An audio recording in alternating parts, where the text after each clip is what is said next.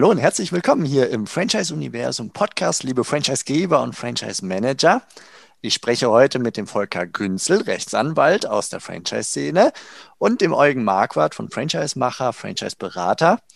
Und wir haben ein sehr interessantes Thema, denke ich, heute, nämlich inwiefern der Franchise-Nehmer während seiner, ich sage mal, Amtszeit eigentlich Wert aufbaut, dass er dann diesen Betrieb wieder verkaufen kann. Gibt es da einen Unterschied zu dem Unternehmer, der sein eigenes Unternehmen aufbaut und verkaufen möchte, wenn ich denn in einem Franchise-Vertrag hänge, der endlich ist? Und da freue ich mich mit euch beiden, einen kleinen Rundumschlag zu machen. Und ich sage Hallo und herzlich willkommen. Danke, dass ihr dabei seid. Ja, hallo Steffen. Hallo und willkommen zu einer neuen Episode im Franchise-Universum Podcast für euch in den Systemzentralen. Mein Name ist Steffen Kessler und ich helfe euch, die passenden Menschen zu finden und von euch zu überzeugen, um sie dann zu erfolgreichen und das ist mir wichtig, zufriedenen Franchise-Partnern zu machen. In meinen Worten heißt das, indem wir unser Glück mit anderen teilen. Viel Spaß mit dem kommenden Impuls. Ja, lass uns direkt einsteigen. Also mein Bild vor dem geistigen Auge, wie das Ganze auch hier entstanden ist durch ein Gespräch mit, äh, mit jemandem, war die These, die meines Gegenübers im Gespräch, wenn ich als Franchise-Nehmer ein Unternehmen mir aufbaue, also unter der Flagge eines Franchise-Systems, dann bin ich in einem Franchise-Vertrag und dementsprechend, so die These, baue ich weniger Wert auf, weil dieser Franchise-Vertrag ist endlich und wer will schon ein Unternehmen kaufen mit äh, eben dieser Endlichkeit in der, in der möglichen Existenz? Klammer auf, natürlich hat ein Franchise-System oder die Systemzentrale ein Interesse, Betriebe möglichst lange zu halten. Aber nichtsdestotrotz, da ist ja irgendwie was, was ich nicht zu 100 Prozent am Ende selber entscheiden kann beeinflusst das den Unternehmenswert? Vielleicht ist das mal so die erste Frage und dann hangeln wir uns mal ein bisschen weiter in die Details rein. Eugen, magst du da mal einsteigen? Der Unternehmenswert und der Einfluss? Ja, also erstmal ist das eine gute Frage, die du da gestellt bekommen hast. Deshalb vor allen Dingen auch, weil es so ein bisschen auch heißt, am Anfang schon an das Ende denken. Und das ist manchmal äh, gerne verdrängt von beiden Seiten, von Nehmer und Geber. Man ist begeistert, man steigt in das System ein, man hat Erfolg, man hat Freude miteinander. Und äh, da muss man sich irgendwann mal klar machen, irgendwann wird diese Partnerschaft auch enden. Das ist erstmal sicher. Und ähm, der, der Wunsch eines Franchise-Partners, natürlich einen Wert aufzubauen äh, mit seinem Unternehmen und es am Ende auch verkaufen zu können, ist ja genau richtig. Also das ist einfach Unternehmertum. Ähm, das gehört grundsätzlich erstmal mit in diese Überlegungen mit hinein. Und dann ist die Frage, mit was vergleiche ich das? Also ich vergleiche jetzt äh, die Unternehmensnachfolge eines Franchise-Nehmers ähm, mit der Unternehmensnachfolge eines, Franchise, eines, eines Unternehmers auf eigene Faust. Und ähm, da kann man natürlich jetzt unterschiedlicher Meinung sein, aber wenn man sich so IHK-Auswertung und so weiter anschaut, dann ist das Thema Unternehmensnachfolge so auf dem freien Markt nicht so einfach und viele tun sich sehr schwer, einen Nachfolger zu finden aus vielerlei Gründen, persönlichen und tatsächlichen. Ähm, und am Ende läuft das mit dem Unternehmensverkauf doch nicht so, wie man sich das gedacht hat, weil es ein sehr komplexer Prozess ist.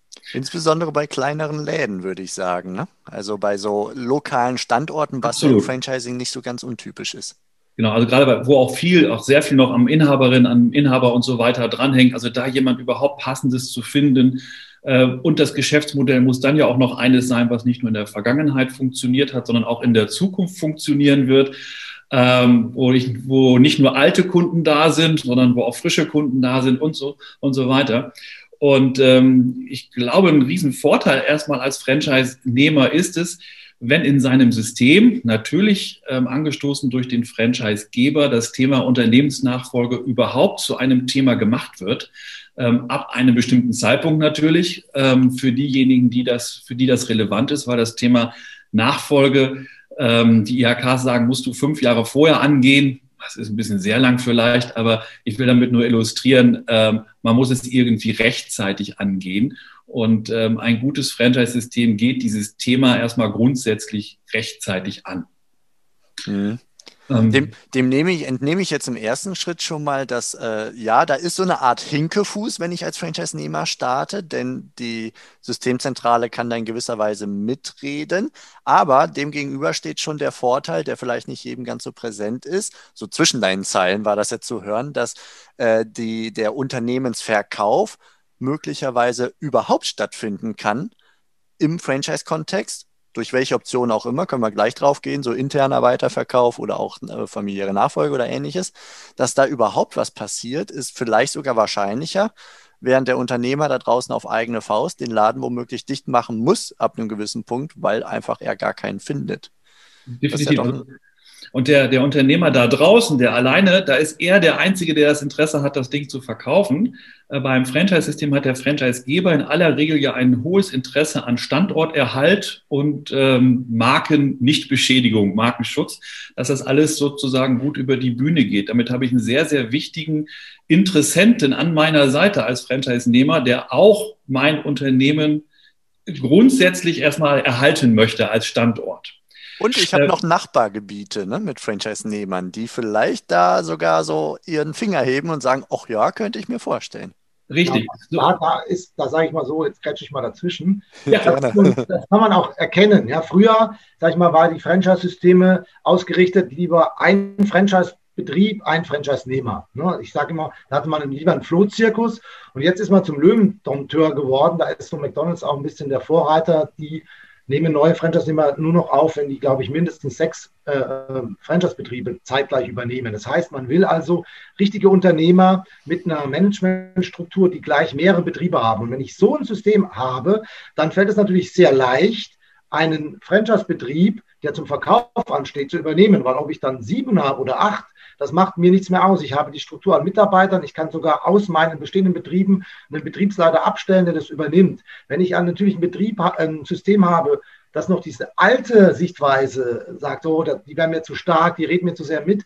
Nur ein Franchise-Nehmer darf immer nur einen Betrieb haben, dann ist der Verkauf natürlich ein Problem, weil dann, ich, dann kann ich, dann müsste ich mir immer neun holen. Wenn ich aber so eine Struktur geschaffen habe, dann kann es sehr schnell gehen. Also während ich am freien Markt da wahrscheinlich Monate oder Jahre suchen muss, geht es in so einem Fall, wie du auch sagst, Steffen, vielleicht sogar ist er im benachbarten Gebiet oder äh, so, der sagt sofort, ja, zeig mir mal die Zahlen, übernehme ich so ungefähr. Das ist für den gar keine Frage, der will weiter expandieren. Und da ist man auch in den letzten Jahren zum Glück abgerückt von dieser alten Sichtweise. Und wenn das so gemacht wird, dann hat man, sagen wir immer, so einen Marktplatz innerhalb des Franchise-Systems für Franchise-Betriebe. Und dann ist das natürlich ein riesiger Vorteil dem Franchise-System gegenüber einem Betrieb, bildet ja so als Einzelkämpfer am Markt unterwegs ja. Wenn ich ja. da jetzt reingehe, wir blicken ja quasi auf Vertragsende und gucken auf, also Perspektive Franchise-Nehmer, der sagt, okay, ich höre aus, aus welchen Gründen auch immer, Altersgründen oder keine Lust mehr oder was auch immer. Ähm, der hat dann, wie wir gerade beleuchtet haben, eine höhere Chance zu verkaufen. Verkauft er denn auch zu einem vernünftigen Preis? Wie ist denn da eure Erfahrung? Ja, das ist, eine, das ist eine, eine gute Frage, weil der Franchisegeber jetzt mit unterschiedlichen Interessen kommt. Denn der Franchisegeber hat ja sowohl die Aufgabe und auch die Pflicht, den alten Franchise-Partner irgendwie zu schützen, äh, so dass der zumindest einen vernünftigen Kaufpreis bekommt. Der Franchisegeber hat aber auch die Aufgabe, den neuen Franchise-Partner jetzt nicht in irgendeiner Form zu übervorteilen, sondern er weiß ja auch, wenn der neue Franchisegeber, ich übertreibe jetzt mal einen zehnfachen Preis bezahlt, dann gibt das das Geschäftsmodell möglicherweise nicht mehr her. Und das fällt dann wieder den Franchisegeber irgendwann auch auf die Füße. Also er muss beide Interessen von Käufer und Verkäufer erstmal ausgleichen. Dann hat er das eigene Interesse, dass dieser Standort erhalten bleibt. Er hat möglicherweise aber auch das Interesse, dass die Systemlieferanten keinen Schaden nehmen. Also sollten da irgendwo noch Außenstände oder ähnliches sein. Er sollte hier und da auch nochmal reingucken, ob bei dem Alten vielleicht ähm, äh, äh Außenstände beim Finanzamt sind ähm, wenn ich dann, äh, weil das Finanzamt, dem ist das nachher ziemlich egal, der Standort ist derselbe, die werden in aller Regel einen Betriebsübergang feststellen und sich das Geld dann eben beim Nachfolger holen oder wie auch immer, also die holen sich ihr Geld. Das kann sehr unangenehm werden. Ähm, Ähnliches gilt ja auch für die Mitarbeiter. Ist ja die Frage, gehen die Mitarbeiter mit zu dem Neuen oder nicht? Ähm, da macht es Sinn, langfristig drüber, also schon rechtzeitig drüber nachzudenken. Ähm, und ich habe vielleicht auch noch, wenn das ein Fremdvermieter ist, auch noch die Interessen des Vermieters zu berücksichtigen, der nicht plötzlich in die ganze Sache reingrätscht und sagt, Edge, ich vermiete an jemand ganz anders. Also man hat als Franchisegeber äh, da relativ viele Bälle in der Hand und ich bin auch als Franchisegeber, wenn ich das vernünftig machen möchte, äh, dazu gezwungen sozusagen, hier in eine, in eine Rolle, in eine aktive Rolle reinzugehen. Also es gibt auch die Franchisegeber, die lehnen sich entspannt zurück. Ähm, das funktioniert eigentlich für niemanden, sondern die müssen in eine aktive Rolle reingehen. Ähm, Da vielleicht kleiner Querverweis. Es gibt natürlich auch die Franchise-Nehmer, die sagen, ich höre jetzt auf, ich will nicht mehr, ich habe keine Lust mehr. Ja, das reicht nicht aus, um einen Nachfolgeprozess anzustoßen, ähm, sondern man geht dann tatsächlich als Franchise-Geber dahin und hat einen Transferprozess, so wird es in aller Regel genannt, einen Transferprozess definiert. Das heißt, genauso wie es am Anfang einen Prozess gibt, in das System hineinzukommen, gibt es am Schluss wieder ein System, aus dem System hinauszukommen, nämlich den Transferprozess. Und der wird angestoßen durch eine klare Unterschrift äh, nach dem Motto, lieber Franchisegeber, ich bestätige dir hiermit, ich will jetzt loslegen, meinen Nachfolger zu finden, weil wenn der Franchisegeber eine aktive Rolle einnimmt, äh, pass, äh, muss er an, ab jetzt sozusagen Zeit investieren und das kann er nicht einfach nur auf Zuruf machen. Ja, an der Stelle vielleicht ein kleiner äh, ähm, Nebenhinweis. Wir haben mal eine Podcast-Episode gemacht mit dem Gerd Schmidt von Duden-Institute, der aufgrund der Langjährigkeit des Systems äh, schon einige Nachfolgeprozesse begleitet hat als Franchisegeber und der uns da sehr plastisch und gut, fand ich, äh, erläutert hat, wie er da so vorgeht an der ja. Stelle. Ähm, die, die Episode muss ich nochmal raussuchen, die gibt es dann in den Show Notes, könnt ihr dann gucken. Äh, dort, wo ihr diesen Podcast dann findet und hört, da wird es einen Hinweis geben. Das ist tatsächlich ein Themenbereich, da kann man noch einen eigenen Podcast drüber machen, denn da wird wirklich ähm, viel äh, vernachlässigt. Vorvertragliche Aufklärung ist eine besondere, weil ich, äh, der Franchisegeber kann, wenn ein neuer Franchise-Nehmer jetzt käme, ja nicht einfach seine Dokumente benutzen, sondern da geht es ja um einen konkreten Betrieb, der übernommen wird, Haftungsrisiken und so weiter. Also da wird oft vom Franchisegeber-Seite das sträflich vernachlässigt. Zum Kaufpreis ist es so, es sind oftmals in Franchise-Verträgen schon Mechanismen vereinbart worden, wie so ein Kauf eines Franchise-Betriebs stattfinden kann. Das ist eben auch bei vorausschauenden Franchise-Gebern der Fall. Ähm, da gibt es Mechanismen und da ist natürlich so von der Rechtsprechung gewährleistet, es muss ein angemessener Kaufpreis gezahlt werden. Also ich kann nicht als Franchise-Geber, klar, mit dem wäre es natürlich äh, lieb, dass möglichst wenig zu zahlen wäre. Da kann ich nicht aber einfach eine Berechnungsmethode festlegen, ähm, wie das zu erfolgen hat, sondern es muss ein angemessener Kaufpreis herauskommen und dementsprechend werden in der Regel auch anerkannte Bewertungsmethoden vereinbart und in der Regel gibt es dann auch, weil selbst bei anerkannten Bewertungsmethoden jeder Unternehmensberater kommt zu einem unterschiedlichen Ergebnis, wurde mir jedenfalls berichtet, gibt es einen Mechanismus eines äh, Schiedsgutachters. Äh, also dann ist oft festgelegt, dass die zuständige IHK dann einen äh, Schiedsgutachter benennt und der legt dann äh, einen Kaufpreis fest. Also es sind wirklich Mechanismen vorgesehen, dass der ausscheidende Franchise-Nehmer jetzt nicht befürchten muss, dass er über den Tisch gezogen wird. Ne, sonst wäre das unwirksam. Also diese Kaufregelung wäre dann insgesamt unwirksam. Mhm. Okay, spannender Hinweis. Also da nochmal den eigenen Franchise-Vertrag im Zweifelsfall checken, ob da alles drin ist, wie es sein sollte. Und im Zweifelsfall, Volker, du hilfst da bestimmt. Natürlich.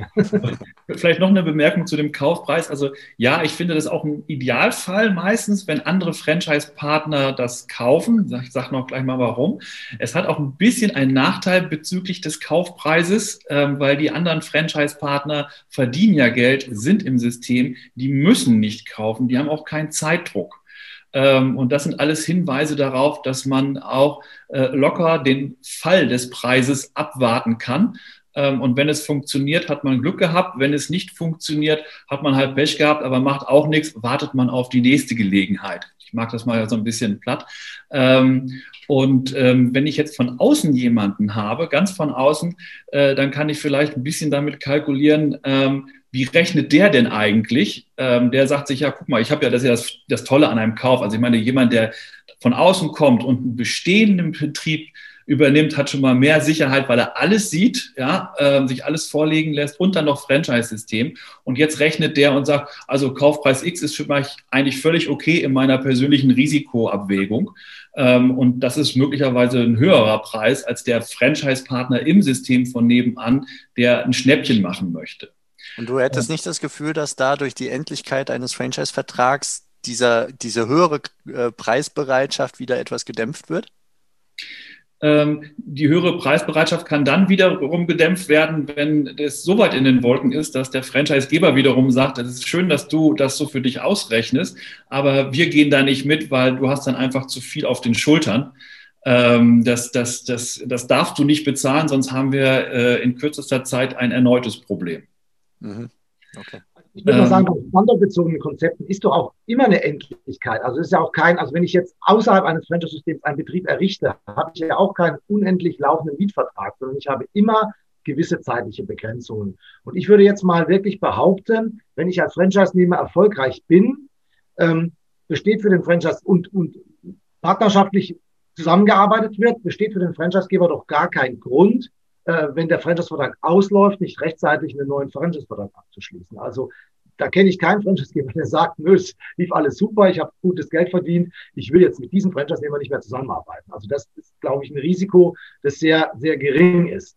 Also das heißt, es liegt an einem selber, also an dem Franchise-Interessenten selber, zu dem Zeitpunkt, wo er dann Franchise-Nehmer wird, ähm, hat er selber in der Hand, wie lange er im Franchise-System bleibt, meiner Ansicht nach. Und in guten Franchise-Systemen sogar kann er ja dann weiter expandieren. Und wenn er mehrere Franchise-Betriebe hat, dann wird der Franchise-Geber erst recht dann immer wieder wollen, dass er den alten, also will er ja nicht, dass der dann immer weniger hat, sondern der, der expandiert also wird er die behalten können. Also das heißt, ich sehe das eher als Scheinproblem an, für den Fall, sage ich mal, dass alles äh, ordnungsgemäß abläuft. Ne? Wenn es natürlich Konflikte gibt, dann ist es eine, eine andere Sache. Ja? Da kann der Franchise-Vertrag ja vorzeitig beendet werden, zum Beispiel durch den Franchise-Geber. Und das ist dann natürlich ein anderer Fall. Dieses Risiko besteht natürlich auch. Das muss man immer äh, im Hinterkopf haben. Dem gegenüber steht ja die Angst des Franchise-Gebers, äh, womöglich dann auch de, seine Leute zu verlieren und womöglich so zu verlieren, dass sie unter eigener Flagge weitermachen. Richtig, das ist natürlich dann auch nochmal ein Problem, aber vielleicht nochmal ähm, der Vorteil sozusagen, wenn es jetzt ein Franchise-Partner kauft oder auch der Franchise-Geber selbst, wenn auch vorübergehend, ähm, das nimmt eine Menge Komplexität aus diesem Vorgang raus.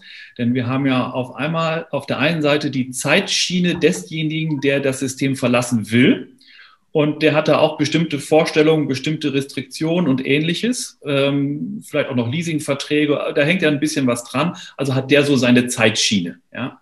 Und der Käufer, ähm, wenn er von außen kommt, der hat auch eine relativ komplexe Zeitschiene. Der muss eine Finanzierung machen, der muss vielleicht seinen Job noch kündigen und ähnliches. Und diese beiden Zeitschienen so übereinander zu bekommen, dass die parallel laufen, das ist ähm, relativ hohe Kunst.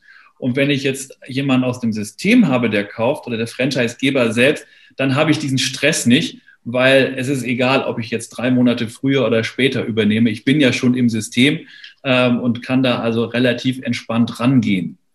Ähm, das habe ich also auch selbst immer wieder erlebt. Mein Güte, was für eine Hektik. Ähm, der eine will ganz schnell raus und der andere braucht jetzt aber einfach noch Zeit, um reinzukommen, weil er kann sich, er kann einfach nicht schneller. Ähm, das ist das eine. Und das andere ist nochmal, ähm, ja genau, wann, wann verkaufe ich denn jetzt eigentlich? Und die Frage damit verbunden, spielt das eine Rolle, wenn der Franchise-Vertrag auch ausläuft, wenn der Mietvertrag ausläuft, wenn Leasingverträge auslaufen? Will ich das alles harmonisieren und auf dem Punkt genau äh, mache ich dann auch noch meine Betriebsübergabe? Oder ist es vielleicht gut, eigentlich überall mitten in den Verträgen zu sein? Also Volker hat ja auch gesagt, also normalerweise würde jetzt auch ein Franchisegeber jetzt niemanden aufhalten, der vernünftig gehen möchte, auch wenn es mitten in der Vertragslaufzeit ist. Und vielleicht ist es sogar mitten in Vertragslaufzeiten, welchen Vertrag man jetzt auch immer nimmt, angenehmer, weil ich nicht dann noch irgendwo Verhandlungen habe, dass da einer Druck macht.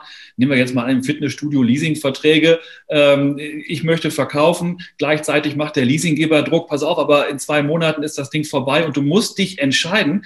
Sonst holen wir die Geräte da raus, äh, wenn du nicht verlängerst. Und dann äh, wird das ganz schwierig, den Betrieb zu verkaufen. Also meine Erfahrung ist eher, es ist äh, ganz gut, sich unabhängig zu machen von den Vertragslaufzeiten, sondern so mittendrin ähm, das Ganze einer Vertragslaufzeit eigentlich anzugehen.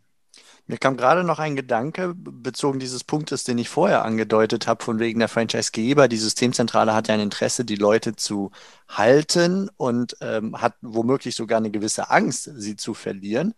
Inwiefern habe ich, die Frage geht, glaube ich, vor allem Richtung Volker, womöglich als Verkäufer vor dem Vertragsende ein gewisses Druckmittel, das äh, zu vernünftigen Konditionen zu verkaufen in Richtung Systemzentrale oder Nachfolger-Franchise-Nehmer, weil ich sonst sage, naja gut, dann schraube ich das Schild ab und mache unter eigener Flagge weiter. Ist das ein Einflussfaktor für den Kaufpreis und die Kaufabwicklung in meinem Sinne als Franchise-Nehmer, als scheidender Franchise-Nehmer?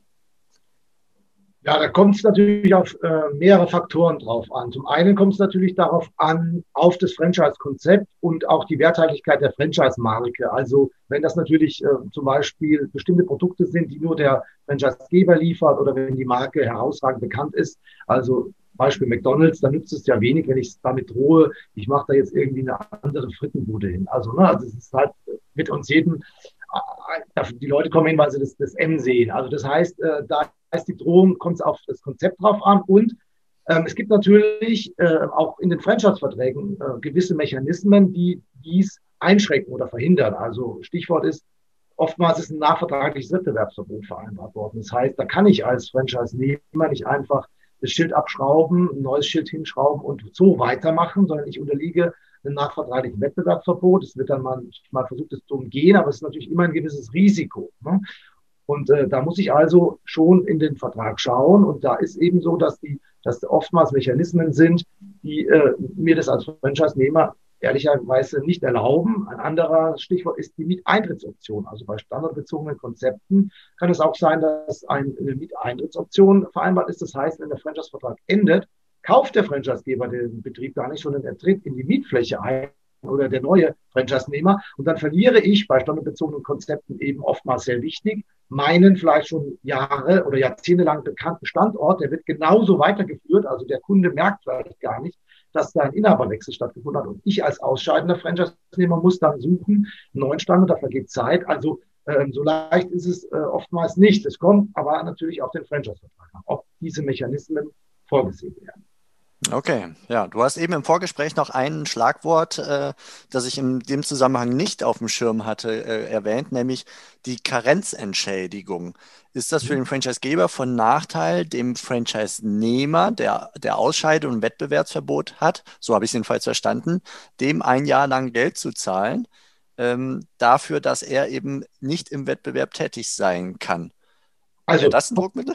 Ja, also sagen wir so, natürlich. Also wenn der Franchise-Nehmer erkennt, dass hier eine Karenzentschädigung zu zahlen ist, kann er natürlich damit spielen und sagen, okay, dann, dann, dann mache ich keinen Wettbewerb, dann, dann schließe ich meinen Betrieb. Dafür, und da kommt es auch drauf an, wie das nachvertragliche Wettbewerbsverbot gestaltet ist, dafür, manche sind eben nur sechs Monate lang, dafür kriege ich dann sechs oder zwölf Monate lang äh, das meine Einnahmen, meine Gewinne, also ich, nicht die Umsätze, weil ich ja diese Kosten nicht mache, aber ich gebe die Gewinne und Erträge, die ich damit erwirtschaftet habe und kann in der Zeit aber Urlaub machen. Also das ist wirklich so, die Karenzentschädigung ist so, selbst wenn ich, ähm, wenn ich also als Franchisegeber nicht auf das nachvertragliche Wettbewerbsverbot äh, verzichte rechtzeitig, das könnte ich nämlich, äh, dazu vielleicht gleich, kann ich als Franchise-Nehmer, selbst wenn ich gesagt habe, aus Altersgründen, ich höre auf und ich würde auch gar nicht mehr tätig werden wollen, ich erhalte diese Karenzentschädigung. Das heißt, das ist äh, natürlich immer zu bedenken und das ist auch fair, weil ich verbiete ja dem Franchise-Nehmer, der ausscheidet, dann einfach damit, womit er bisher sein Geld verdient hat, das weiterzumachen. Also es ist so eine Art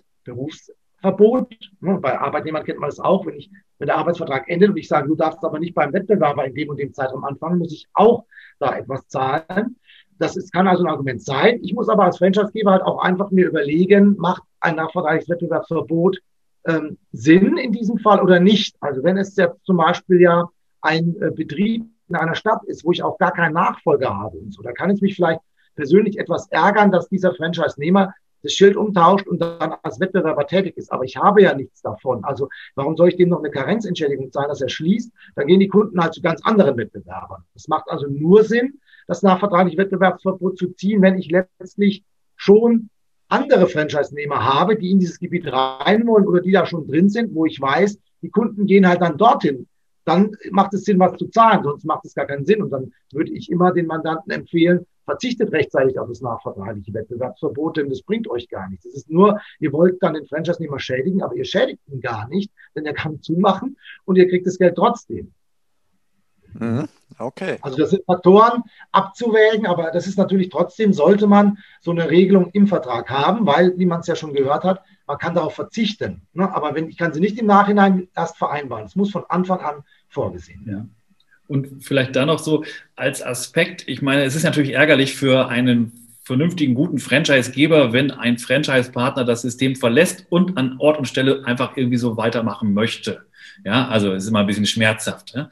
Da kann man unterschiedlicher Meinung sein, woher das natürlich gekommen, dass, das, dass der das überhaupt so macht. Ja, da muss ja auch irgendwo auf welcher Ebene eine Unzufriedenheit da sein. Ähm, was der Franchise-Nehmer, wenn er das so durchzieht, manchmal ähm, unterschätzt, ist, dass er ja nicht mehr Teil des Systems ist. Ähm, und der Franchise-Geber fortan in der Stadt vollkommen frei ist zu tun und zu lassen, was er möchte. Also er könnte auch, um so ein Bild zu benutzen, direkt im Ladenlokal daneben ähm, einen weiteren Standort hochziehen selbst oder mit einem anderen Partner und dann wird ein Teil der Kunden sagen, nee, also ich bleibe bei dem alten Franchise-Partner, weil den kenne ich auch persönlich und das ist mein Nachbar und so, alles gut, ist mir egal, was für eine Marke darüber steht. Und die anderen Kunden werden eher sagen, na, also ich bin doch der Marke stärker verbunden als dem Inhaber.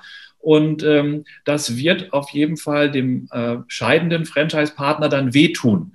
Also manche Franchise-Systeme spielen das ausschließlich so und sagen, ähm, sollen die machen, was sie wollen. Wir streiten uns gar nicht. Sie sollen einfach nur wissen, Drohszenario, ähm, was auch immer passiert. Wir investieren, wenn wir Geld investieren, auf jeden Fall in das Ladenlokal daneben. Mhm. Okay, gut. Mit Blick auf die Zeit, ihr beiden. Wir hatten zwar angekündigt, auch noch auf den äh, ausscheidenden Unternehmer zu blicken, der, der verstirbt oder ähnliches. Ich würde sagen, das verschieben wir auf die nächste Episode. Wir treffen uns also quasi gleich auf der anderen Seite wieder und sage an dieser Stelle herzlichen Dank für die Infos bis hierhin an Volker äh, Günzel von Busse und Miesen und Eugen Marquardt vom Franchise Macher für die Einblicke. Ich habe mitgenommen, wir generieren sehr wohl als Franchise-Nehmer einen Unternehmenswert und wir haben sogar Chancen, diesen hinterher ausgezahlt zu bekommen. Vielleicht sogar mehr als der Unternehmer, der auf eigene Faust startet. Und wir in den Systemzentralen wiederum sollten nochmal einen Blick in unsere Franchise-Verträge gucken, ob da nicht der ein oder andere Kniff drin ist, den ich am Ende äh, beachten sollte, wenn es in Richtung Ende oder potenziellem Ende geht. Vielen Dank, ihr beiden, dass wir so weit geguckt haben und euch da draußen alles Gute, bis bald und ciao. Ciao. Danke. Tschüss, Steffen. Das war's für heute von mir hier im Franchise-Universum Podcast. Ich freue mich, wenn für euch ein passender Impuls dabei war und wenn ja, dann leitet ihn gerne an eure Kollegen innerhalb der Systemzentrale weiter und ganz besonders empfehlt sehr gerne diesen Podcast an eure befreundeten Franchise-Geber und Franchise-Manager, denn es ist natürlich noch lange nicht jeder in der Podcast-Welt angekommen. Und sehr gerne hinterlasst mir eine nette Bewertung auf iTunes. Das hilft mir, diesen kleinen Nischen-Podcast für die Franchise-Wirtschaft leichter auffindbar zu machen. Ich wünsche euch eine gute Zeit, teilt euer Glück, euer Wissen, euren Erfolg mit euren Franchise-Partnern. In diesem Sinne macht es gut, bis zur nächsten Episode. Ciao.